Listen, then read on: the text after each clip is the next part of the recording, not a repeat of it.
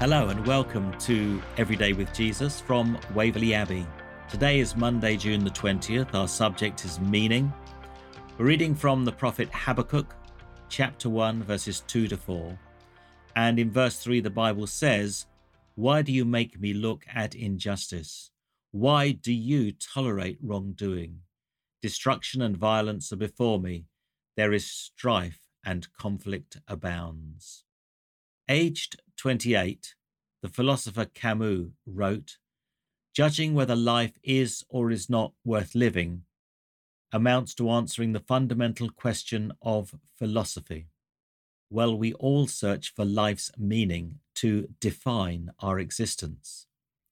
Selwyn Hughes argued that significance, the opposite of meaninglessness, presented one of three pillars offering a purposeful life together with security and self worth. Our world reveals imbalances peace and war, wealth and poverty, social development, and environmental degradation. Viktor Frankl, suffering in a concentration camp, considered what motivated him to live. His conclusion was sharing his food, providing emotional comfort to prisoners, and focusing on his love for wife and family, also imprisoned. He wrote that for survival, we need a meaning for our life that gives hope and builds resilience. Habakkuk considers his own unbalanced world and struggles with how to reconcile this with the God he worships.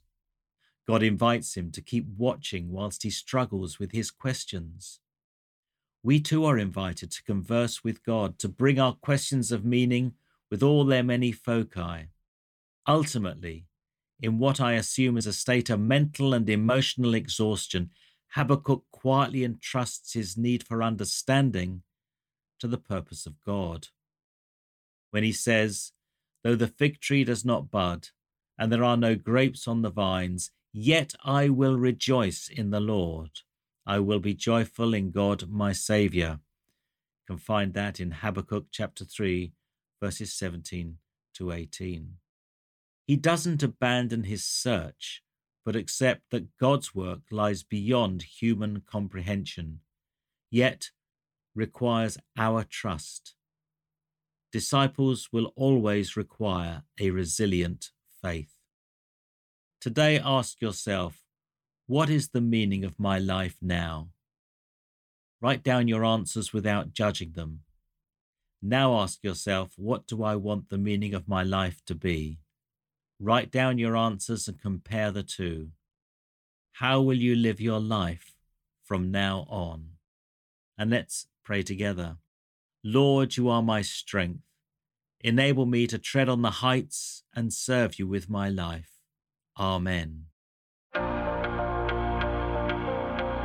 and scriptures that might help us today would be Isaiah chapter 55, verses 8 to 13, Habakkuk chapter 3, verses 1 to 19, Matthew's Gospel chapter 6, verses 19 to 34, and Philippians chapter 4, verses 10 to 20.